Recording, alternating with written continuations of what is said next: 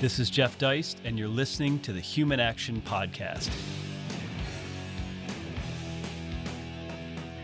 Ladies and gentlemen, welcome back once again to another show of the Human Action Podcast. Very happy to be joined this week by my friend, a person many of you already know as the main editor in chief of Mises.org, Ryan McMaken. Ryan, how are you doing today? Hello, Jeff. It's great to talk to you today. Well, so normally uh, on this podcast, we tackle books. That's what this show is all about. It's designed to encourage people to read particular books, to help people walk through particular books, uh, which are perhaps more difficult or more lengthy, and also to provide a review of sorts of particular books. And so we are going to do that this week with a really interesting uh, text, which was written way back in 1975 by an Englishman named Adam Fergusson. And the book is titled When Money Dies. So it is basically a history and a cautionary tale about the hyperinflation which plagued Weimar Germany, particularly that beginning in 1923, but which has its roots in earlier years. But Ryan, what's a little different about today's show is that this is not a book about econ per se. This is a history. Uh, this is a book which considers sociology. It considers uh, war and peace. It considers uh, monetary policy. It considers uh, basically the entire contextual background uh, from which sprang this horrible decade for the German people. So it's a little bit of a, of a diversion for listeners today, but it's a book that I think is, is very important and needs to be read. Yes, if you're looking for a thorough economic explanation of what happened to the currency, you won't find much of it here, although there's a little, there's a few hints of it later in the book where he talks about bubbles a little bit and, and without using the word uh, mentions the malinvestment to a certain extent. But uh, clearly the most important part of it is providing the human element and understanding perhaps how a society can really be destroyed on a sociological level uh, by a great inflation. And really probably what's important for us is maybe how it would affect a society at even a less uh, to even a lesser extent where did you not have a inflation to this level? So when i was looking at this what i was trying to get out of it was really what were these events that enabled the state to get away with such a, a large hyperinflation? What was the mindset of the germans at the time? That was very helpful and then also being able to see maybe some of the rationales that the state was using. And so, really, there was a lot of questions that I had that the book helped to explain a certain bit that were beyond the economics of it and helped us to see what was going through the minds of ordinary people during this period because it's it's easy to just say well a happened then b happened and this can be explained by uh, economic theory but that leaves out a lot of letting us understand how these things happen and why this the state was able to get along get away with what it could get away with for so long.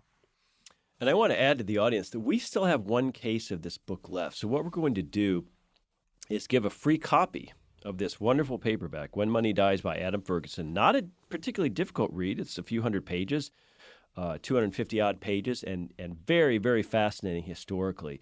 So if you follow me on Twitter, which you should, at Jeff Deist, if you're not already, you need to follow me. Uh, PM me via Twitter, and I'm going to send you a link which you can fill out and obtain this book shipped to you in physical form for free to your home. So I encourage everybody follow me at Jeff Deist. If you're interested in this book or in today's conversation, just send me a private message and I will send you a link to get this book. But Ryan, I want to point out that uh, the idea that this can't happen here, where the where the U.S. dollar, where the world's reserve currency, uh, inflation is well under control. Uh, we have a lot more scientific approaches to monetary policy than we did 100 years ago. All of this is, of course, not true. It could happen here. We don't know that it will happen here. We can't predict that. But there's a lot of rumblings out there, even amongst very mainstream thinkers, on this topic of inflation. Obviously, earlier in 2020, in March, we had a huge amount of uh, creation on the fiscal side by Congress in the $2.7 trillion CARES Act. And of course, since the coronavirus uh, uh, arose, we've had our, our own central bank here in the United States uh, see its balance sheet, which had finally been reduced to under four trillion after some tapering from all the quantitative easing headache, uh, the hangover we still have from 07 and 08. That balance sheet had gotten to just under $4 trillion and now has risen all the way back up in less than a year to over $7 trillion and appears to be headed to 10 trillion. So, all this said, uh, we are hearing from people like Jerome Powell himself, the chairman of the Fed, saying, well, you know, instead of a 2%, 2% inflation target, since inflation is still too low, damn it, we're going to have an average inflation uh, targeting of, of 2% over time. So it's okay if it goes up to 4% for a while because we've had zero for so long, and that averages out to 2%. So that's, I think, a caution to a lot of investors. A lot of people are reading into that. Uh, we have very mainstream guys like Ray Dalio uh, worrying about inflation from all this new money creation, and of course, credit creation follows that. And on the again on the fiscal side, Ryan, we now see in 2019 anyway, uh, for which we now have complete U.S. FedGov data, uh, service on debt uh, rose all the way up to almost 600 billion dollars. So it's in a $4.5 trillion uh, spending year in 2019 before coronavirus. So now we're well up over 12% of, of all congressional spending, Congress's budget every year, uh, has to be applied to debt service. So that's just some background uh, for you know everything that's going on, and uh, you know the idea that inflation uh, or hyperinflation couldn't happen here, I think, is a uh, is a silly thing to imagine. Well, and an important aspect of what's going on right now to also point out is that production is not soaring; it's uh, flat or falling. Uh, it's uh, it's hard to know right now what the the data is going to look like as we go forward, but certainly based on the second and third data uh, for GDP, it's good reason to believe that production is not keeping up with people's needs. It's uh, and so when you have production falling combined with a lot of money production, then that's when you start to get into the danger zone of inflation. Central banks the world over have managed to get along and get by for so long because people have been working hard. Production has been increasing, worker productivity has been going up, efficiency has been increasing, and that helps take the sting out of price inflation that results from money supply inflation. But once you reach a point, and this is what happened in Germany, once you reach a point where production falls, whether it's through war losses, whether it's through uh, increased uh, problems with labor unions, rent control, uh, loss of territory to the country, all of these things happen to Germany. Uh, but now, of course, production is going down due to both some cyclical issues, which we began to see back in September when we had the repo crisis. That's when the Fed started adding again to uh, its portfolio. It wasn't just after the lockdowns occurred, but it's the lockdowns, of course, now, and people's reluctance maybe to go out even on their own, even if there hadn't been lockdowns, that are are contributing to this decline in production, and that could spell a real problem when you're looking at inflation issues. Well, I wish people would see how unnatural all of this is. I mean, the lockdown is clearly a, a hugely deflationary pressure on the economy. You have millions and millions of people staying home, driving less, eating out less, not vacationing, buying less. I mean, that's all incredibly deflationary. But then you have the Fed, the central bank, with an assist from Congress. And I, I dare say uh, the new Treasury Secretary, Janet Yellen, is not going to be any better on this um, tr- trying to stimulate, stimulate, stimulate. So it's it's just it's bizarre that we have these uh, uh, twin forces, uh, you know, in kind of a whipsaw effect with respect to each other, and and all of it is supposed to form some so, sort of coherent policy. It's it's absolutely absolutely a mishmash. Well, and something you get out of uh, Fergusson's book, and something you would you would notice just living life as well I remember thinking in uh, 2009, thinking, well, is this, am I living through the early days of a Great Depression? I have no idea. And nobody woke up in uh, late Middle Ages in France and thought, oh, I can't believe I'm living through the Hundred Years' War. This is a real bummer you don't know where you are in in these chains of events and that's an impression you get uh, from reading fergusson is people were uh, really just doing things on an ad hoc basis we uh, need to keep things going. We need to keep the factories open. People need more money to buy food, so we'll we'll print more money and we'll kick the can down the road and we'll deal with this problem later. Just print the money now, and uh, we'll mop it up somehow uh, in the near future. And what happens is then things get away from you, or you don't have the ability to see the larger picture of what's going in the economy because uh, all social groups, social classes, economic groups, occupations, and so on were affected in very different ways. So it's very hard to evaluate what's really going on out there. And when your policy is just go from one thing to another, trying to fix whatever problem was created by the policy before it, that's how you end up with something like a hyperinflation. It's not that all these people were just so dumb and they just threw caution to the wind and just said, print money, it's no problem. They knew there were potential problems there, but they had a real hard way of figuring out where they were in the crisis. Well, it's important, I think, to point out, as Fergusson does very capably in this book, that you have to look at what happened in Germany in 1923, which was the worst year for their hyperinflation, uh, in the context of what came before in the political context, the historic context, the military context. So there were lots and lots of things happening prior. So, first of all, Germany had suffered through a war. Uh, which it had to finance, which was obviously a huge expense. And actually, up until 1914, uh, the German central bank, the Reichsbank, the Reichsbank held one third of, of reserves in gold. So, it, you know, compared to our Fed today, that's a pretty hard money policy. So uh, all of this changed as a result of the war. So war finance was a big thing. You mentioned also uh, the loss of power and manufacturing capability and even territory that came out of the end of World War I, where Germany was forced to cede not only the Alsace-Lorraine uh, area back to France, but it was forced to cede uh, some of its African territories, etc., uh, North African territories, colonies, whatever, however you want to view them. But also, they were suddenly faced with uh, 250,000 idle men who had been soldiers previously entering the employment markets. And then, of course, on top of that, they were faced with the, the, the, the uh, responsibility for war reparations, which had been forced upon them by the Treaty of Versailles.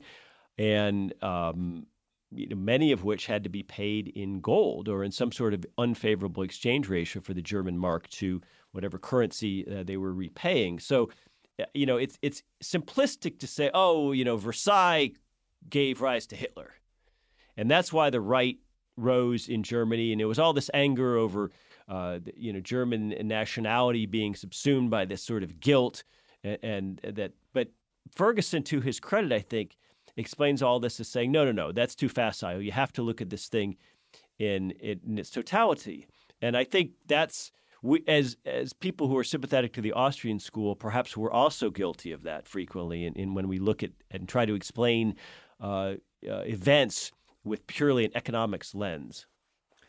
Yes, Fergusson's very good at making the point that Hungary and Austria had hyperinflations also, had big problems after the war, and they didn't end up like Nazi Germany. So clearly there's other factors at work there. And also a point that Hans Sennholz makes at Mises.org in uh, some of his work on uh, post war Germany is that, yes, there were lots of uh, issues related to uh, the Treaty of Versailles and so on. But we can't ignore the fact that at the end of the war, the German Revolution happened, which basically was a left wing takeover of of the state. Now, it wasn't a big social revolution where uh, people became uh, class traitors and that sort of thing that you see in some socialist cases. But it was essentially a situation where the left came to power. They, in many cases, threw the old rule, ruling class out of their palaces in the middle of the night and they had to flee and that sort of thing. And so it certainly hurt that particular group of people. But the larger effects was that it, brought in what you would expect from the, the left wing uh, social agenda was uh, a lot more uh, well, many more laws were passed to give benefits to, say, labor unions, and there was rent control, and there were many more uh, controls on production and business, and there was a lot of uh, welfare payment uh, increases uh, that went out. And so, in addition to having to pay war reparations and those related issues, this, the Germans were voluntarily through their legislatures adopting a whole lot of other expenses that didn't have to happen, but which they had chosen to do because of a shift leftward in their economic policy mm-hmm. overall. But I think one thing that comes through quite clearly in this book is that war has a lot to do with it, and that war and inflation are inherently related because it's awfully hard to tax people to pay for war as you go, especially when a lot of those people have shifted from their hopefully economically productive lives into war but production, if not outright uh, conscription into the military itself. And so, while I would say uh, that that Fergusson is is right that hyperinflation didn't create Hitler, without the ability to ex- to have gross monetary expansion, Hitler might have just been a footnote in history rather than uh, you know turning Nazi Germany into an expansionary force as it became during the Second World War. Well, you might say that the uh, hyperinflation uh, in Germany is something of a economic Godwin's law of sorts, right? Where the idea, if you're having a political discussion, the as time goes on, the odds that someone brings up Hitler increases to one. Okay. Uh, and you might say if you're talking about uh, monetary policy, if you're in a, a casual, uh, non-academic setting, the odds of someone bringing up the German hyperinflation as causing totalitarianism increases to one mm-hmm. over over time. So in many cases, people are reluctant to bring it up because it seems like you're just necessarily embracing this idea that uh, well, uh, the Fed was printing a lot of money, therefore we're just one step away from 1923 uh, in Weimar Germany. But there's still so much to learn here, even if you don't think it would reach that point, which and it didn't reach quite that point in Austria and Hungary, although they suffered immensely from their hyperinflations there's so much to learn here about how these sorts of policies affect different groups and what a huge transfer of wealth it can be from one group of people to another group of people very unfairly and the sorts of inequalities it can cause uh, from these these policies. It's not just about rising prices. There, there are big political implications here and matters of uh, equality that uh, are made far far worse by central bank inflation Right. And, and one thing this book does so well is it really talks about some of the politicians and players involved. It goes through some of the German officials, both at the central bank and in political figures. Uh, it, and it also gives some really uh, fascinating historical accounts from. Uh, there's a whole chapter that's almost devoted to basically the um, privations of a housewife who is trying to get through uh, the early parts of that year and keep her household together uh, and we're talking about, you know, barely together in terms of like calories. We're not talking about any sort of luxury. And so she's a little bit better positioned than perhaps uh, hundreds of thousands of her peers in that she owns a little bit of stock, which produces a tiny nominal uh, payment, but of course that's being becoming worth less and less. Uh, she's also a little uh, better positioned than some because she has a, a, nice stash of her husband's cigars, which immediately become worthwhile uh, on the, the black markets. And so she's not permitted by law to exchange any of her rapidly declining marks for, let's say, Swiss ba- Swiss francs, which her uh, banker at the teller window, you know, advises her to do. But that's actually an illegal transaction, which can only occur on the black market in Germany during this period. So there's a caution: watch out for uh, all kinds of capital controls, you know, in the United States as a potential canary in the coal mine with respect to inflation. But uh, it's fascinating to think of what people were willing to exchange for uh, basic foodstuffs, for coal, which is how people heated their homes, of course, during some, you know, a cold German w- winter. And there's actually an expression that came out of all of this because there was a patriotic appeal to German citizens uh, to exchange some of their real assets for paper to show that uh, they were part of this new monetary regime where there was going to be a lot of printing, but we were going to stand by our national currency, even though it had changed radically since its pre-war. Uh, you know, as, as I mentioned earlier, it's one third gold uh, reserve requirement. And so the uh, the phrase, which became popular, uh, and I'm quoting here from Fergusson, uh, was the self-sacrificing spirit of the people. I gave gold for iron, and um, you know that I thought that was very interesting to think of of the German people still trying after World War One to have a cohesive national spirit and to uh, do their part in an effort to to prop up um, the currency machinations of their central government. But of course, as this book horribly shows, it didn't work. Yes, those are some of the sadder tales that you encounter where that, that feeling of inherent unfairness uh, comes out. Is the, the people who followed the rules, who did what they were told, who tried to be team players, they were very often those who fared the worst because they didn't turn in their money, they didn't speculate as they should have. Uh, buying foreign currencies would have been the wise thing to do, but they held on to their money and they held on to their uh, also their government debt thinking that that would all be made good one day. But really you had to you, you couldn't trust the state. That was terrible advice. And uh, but a lot of people simply rejected uh, outright uh, advice from as you noted from their bankers and others who told them this is how you can protect your savings and they didn't do it because they trusted the authorities. And it, it's also interesting to imagine that this was only 100 years ago. I mean, it, it seems like such ancient history. But since then, Ryan, we've had uh, a lot of crazy examples. We've had um, places after World War II experience hyperinflations. We, of course, had famously uh, the former Rhodesia, Zimbabwe. We've had even more recent examples in Argentina. We may, in fact, be seeing something of a currency meltdown in Venezuela today. Well, we are. I shouldn't say something, um, even Turkey, which, if you'll recall, not long after the big crash of 07 08, maybe in that sort of 2010, 2011 period, Western media were touting Turkey for its GDP growth. It was you know, 10% GDP growth, 8% or whatever, outpacing all the other uh, countries in their recovery. And so, you know, this shows Turkey should be allowed into the Eurozone. Of course, Turkey something like 80 million people, would be the first or second biggest country in all of Europe, along with Germany. I mean, people were really talking about Turkey as an up and comer. But of course, what was happening, which is something that, that there's a parallel here with what the Germans suffered in the interwar years, is that Turkey was borrowing money in other currencies. They were borrowing money in dollars and euro. And this is just a decade ago, mind you. This isn't some far off example and they were using that that borrowed money to finance all kinds of public works. So they built a big, beautiful international airport terminal in Istanbul. They did all kinds of things. So when you do that, you can basically gin up your GDP to look a lot better than you are.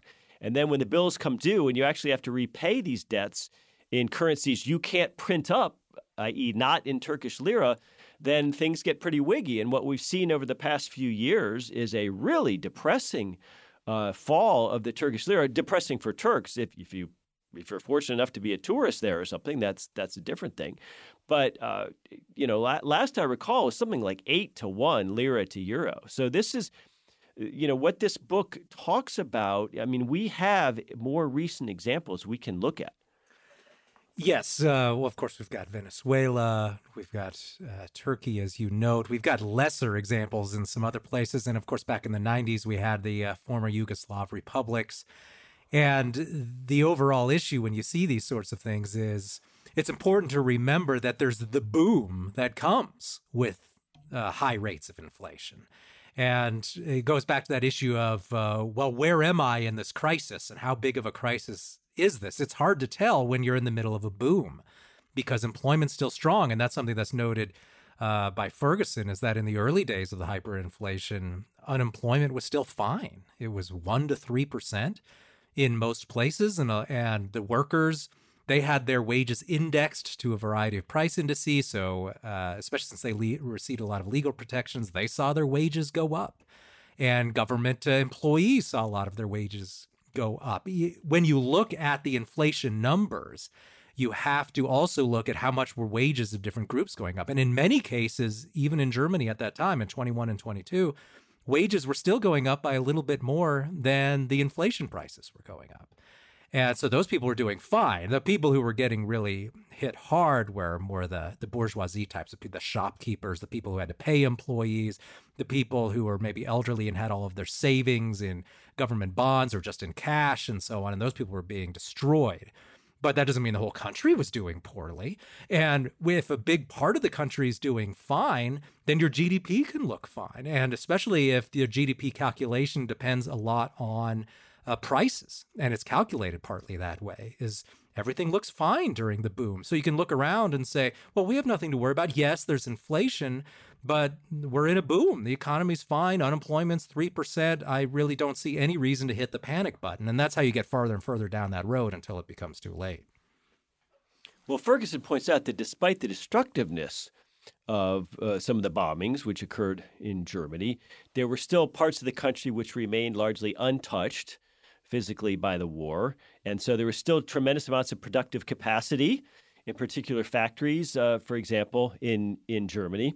And Bob Higgs makes this point, Robert Higgs, uh, where he says, you know, even if we had some terrible crisis in America tomorrow, whether that was with the dollar or COVID, I guess is a crisis of sorts, you know, that that per se, as long as bombs aren't dropping and or fires aren't ravaging, I mean, you still have uh, the physical accoutrements of a productive uh, society. You still have the factories, you still have the farms, you still have the sources of energy and power, you still have the buildings. So there there is hope. But what's the the flip side of, of Robert Higgs's point is that it's remarkable how much damage you can do to an economy without any physical destruction, without a war, simply by insisting on on the wrong fiscal and economic and monetary monetary policies. And and I fear that because this is uh, so far in the rearview mirror, and also because of the post Bretton Woods agreement,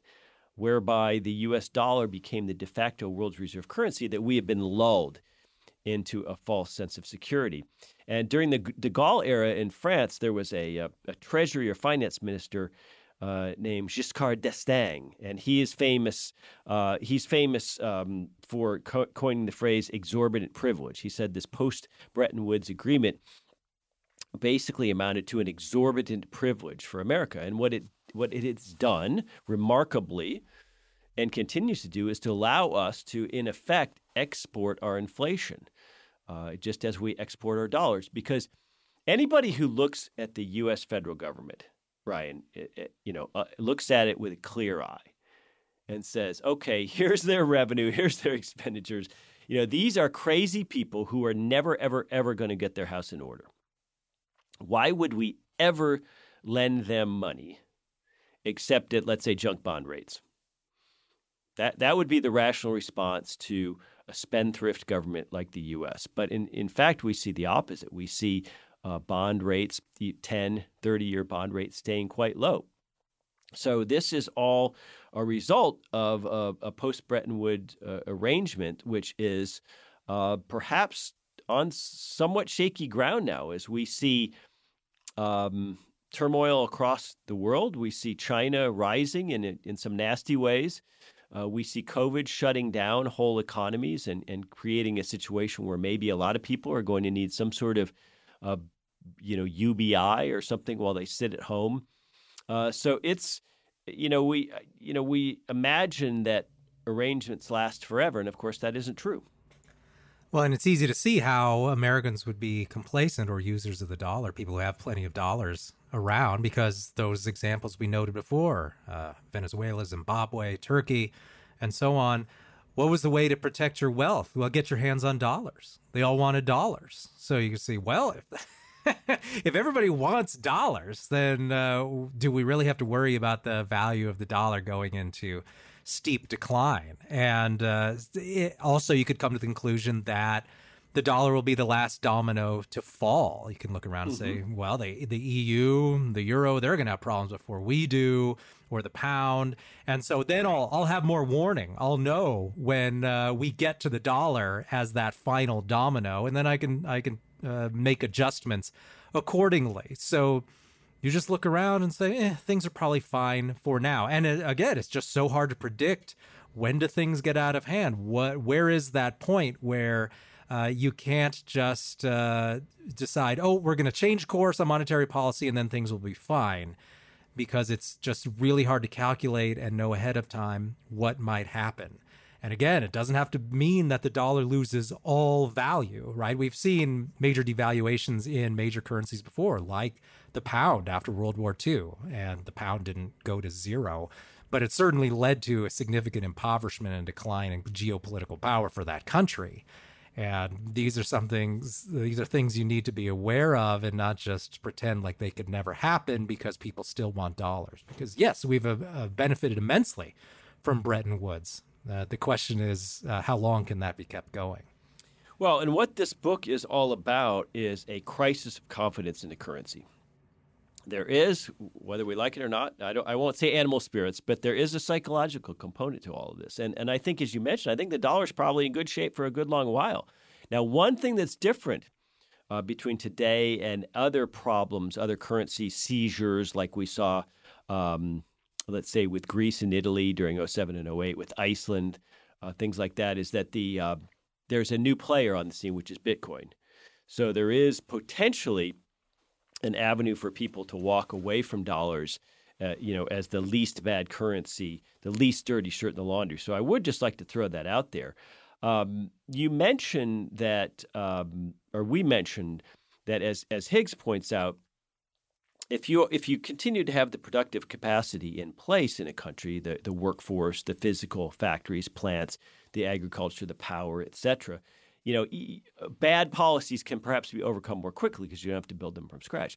Now, right now, the the policies of even uh, people on the right, but certainly people on the left, amount to a form of, of MMT, modern monetary theory, which is basically that we can as a, uh, a monetary sovereign, the U.S. federal government can create as much money it needs to, to pay its bills, including stimulating the economy through uh, workplace schemes, full employment schemes, or UBI, universal basic income, or whatever it, it might want to do, and that that's a okay because um, we can continue to do this because pe- people need the dollars. And of course, if you listen to my episode with Bob Murphy a couple weeks ago on Stephanie Kelton's The Deficit Myth, you'll you'll understand better what the MMTers are talking about. And while someone like a Paul Krugman is not a per se MMTer in the sense that he doesn't want to just use direct fiscal policy to create new money, he still believes we should have a central bank and that the Treasury should issue debt the central bank should be there as a buyer of that as need be. So it's a little more circuitous. But nonetheless, he is still someone who says deficits don't matter, which is an, another way of saying that monetary expansion doesn't matter, at least under current conditions. But I was thinking about this the other day, Ryan, and this is something Bob Murphy points out, which is that you know this assumes that you already have a productive capacity in place. I mean, even the Stephanie Keltons and, Bob, and Paul Krugmans admit that you have to have, a, you know, a somewhat advanced economy and a currency which people respect and want in order to engineer your MMT dreams. You can't you know, take a developing economy which doesn't have the ability to build, let's say, automobiles, and say, okay, let's just have create a central bank and have it create as much money as it needs and start paying people, and then we'll have cars. Like even the MMTers understand that that more money in the economy per se does not just magically create new goods and services. Uh, so you need to have, eh, you know, a a productive economy and a sought after currency like the euro or the Swiss franc or the US dollar before you can engineer this monetary expansion and say that it's going to work. So even the the proponents admit that. And then of course you also have to assume that there's going to continue to be ongoing demand for that currency. And that's been a pretty good assumption. That's been a pretty safe assumption with respect to the US dollar. Not so much with respect to uh, the Italian lira or the Greek drachma or an, uh, the Icelandic kroner or a lot of other currencies uh, in in recent history. So those two things, um, you know, were not present in Germany in the 1920s. They didn't have as productive as economy as they needed, and they they didn't have any demand externally outside their own borders for German marks. In fact, uh, a mark that was roughly on par with the French franc prior to the 1910s, or certainly up to 1914, suddenly became worth like one trillionth uh, of a French franc after the war. So things can get out of control pretty quickly, and that's what concerns me. If if a if a Krugmanite wants to say, "Oh, you Austrians are are doom and gloomers, and you're always uh, saying the sky is falling," I, I think I would rather be on the side of worrying about this than not worrying about it. Yes, it's uh, it's good to be cautious because the assumption is you can always stop the problem in time and head off the real crisis situation. Because uh, even these mainstream economists admit Right. Well, a moderate inflation is good, but a lot of inflation is bad because it uh, mm-hmm. it leads to problems in calculation and might lead to a decline of confidence in the state and so on. And the political aspect is extremely important. A phrase that Sennholz uses is unbacked money is political money. And so, if that's the kind of money you're using, you got to be very acutely aware of the political situation. And so, the geopolitical position of the state that is issuing that money is very important. Do people have confidence in the ability of that state to collect tax revenue down the line in order to pay off uh, their debt? So, if you want to keep spending as Germany now, you've got to convince people to buy your debt and if they're only going to be convinced to buy it, if they think you're going to be able to collect taxes and pay them back later. Once they don't have confidence that that could happen, they're not going to buy your debt. And then the only person left buying the debt uh, is the only institution left buying it is the central bank. And that's when you get uh, necessary monetization of the debt. And that's when you then begin the downward spiral. So a lot of people are uh, private institutions, hedge funds, and so on are still buying US government debt but a, certainly a growing percentage of it as we see the assets of the Federal Reserve growing are being bought up by our own central bank. And that's certainly an indication of a declining uh, confidence in the US regime to be able to pay this off. If people had total and enthusiastic confidence about the US regime, we wouldn't have to have the central bank buy up a lot of that debt. People would still be clamoring to buy it. It would be the best deal in town, and they'd even be buying it at super low interest rates. But that's clearly being eaten away, and that's why there needs to be this monetization going on. So you have to be very aware of the the political aspect, and assuming that the the, the American U.S. regime will just last forever and everyone will love it and and have total confidence in it, of course, is an extremely naive thought. Well, not only is Hans Sennholz good at making that point about political money, but Henry Hazlitt was an absolute master at talking about how inflation benefits certain special interests. And he's got a whole book full of very short essays called What You Need to Know About Inflation. We'll link to that with the show notes. We'll also link to the Sennholz article, which Ryan has referred to a couple times here.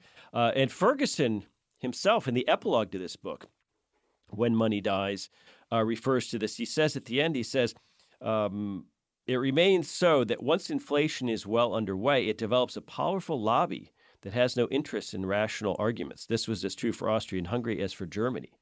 So this is absolutely true. There, are, you know, we all understand the Cantillon effect, which says um, there are changes in relative prices re- resulting from change in the money supply, uh, ba- based upon the specific injection point of that money. Money's never neutral Mises counsels us. And so you have to understand that there are earlier recipients who actually benefit. So there's there's a lobbying constituency uh, for money creation. And then also in the epilogue, what I really loved is Fergusson says, you know, what's so interesting is that there's just never that everyone understands that it can't go on forever, meaning the expansion itself, but there's never that perfect time to put the brakes on. And you could say that about the U.S. government. Supposedly had one of the best economies in our history during the early Trump years, years uh, 2017 to 2018 or 19. And and if that were true, why was the Fed's balance sheet barely, if at all, being reduced? And why was debt going up so quickly? And why were interest rates still ultra low? I mean, all of those things belie the notion that this was truly uh, a healthy economy in the organic productive sense rather than uh, a healthy economy only in the sense that it's been juiced by fiscal and monetary policy. So Fergusson says that, and I'm quoting him, much as it may have been recognized that stability would have to be arranged someday, and that the greater the delay, the harder it would be, there never seemed to be a good time to invite the trouble of that order. and that's that's what we find ourselves in today. There's never a new set of politicians to say, okay, party's over. It's time for us to pay for all that um, expansion we did back in 07 or 08 or now in 2020. That day never comes. Yes, the uh, the idea also when you when you read this is that the pain ended in 1923 when they ended the uh, the hyperinflation. But the, as they knew would happen once they did end the hyperinflation in 1923, that's when the pain started to come after that. And that's when the unemployment started to rise significantly. Well, of course, there had already been pain for the middle classes who were wiped out. But once that came, once that period came to an end, then it started to really affect the working classes, started to affect even the government workers, and the political situation became very problematic. In fact, uh, Fergusson kind of lists out what has to happen once you end the hyperinflation bankruptcies, uh, part time working, unemployment, strikes, hunger, demonstrations, communist agitation, and so on. And all those things did come then in 1925, 1926, 1927, with rising unemployment. One estimate at one point was that only 30% of uh, Germans were uh, employed full time in uh, the sort of uh, uh, work they had uh, actually some some training in doing. They weren't just doing some sort of makeshift manual labor to to feed themselves.